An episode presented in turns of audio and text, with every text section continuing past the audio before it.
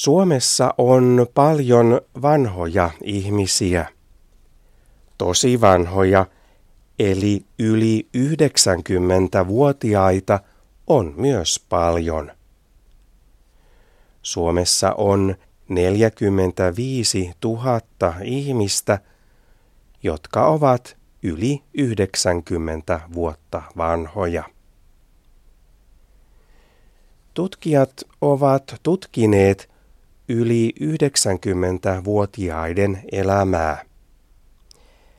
He haluavat tietää, minkälaista tosi vanhojen ihmisten elämä on. Tutkijat kysyivät asiaa yli 90-vuotiailta tamperelaisilta. Suurin osa yli 90-vuotiaista on naisia. Monet asuvat yksin. Monet asuvat ihan tavallisessa asunnossa, eivät esimerkiksi hoitokodissa.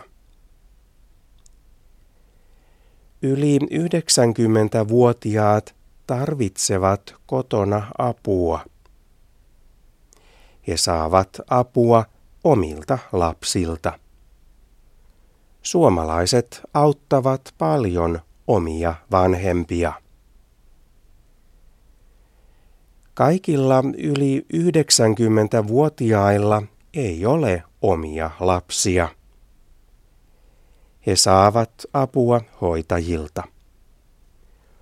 Hoitaja tulee vanhan ihmisen kotiin, mutta hänellä on vain vähän aikaa. Monet vanhat ihmiset ovat yksinäisiä, koska hoitajilla on aina kiire.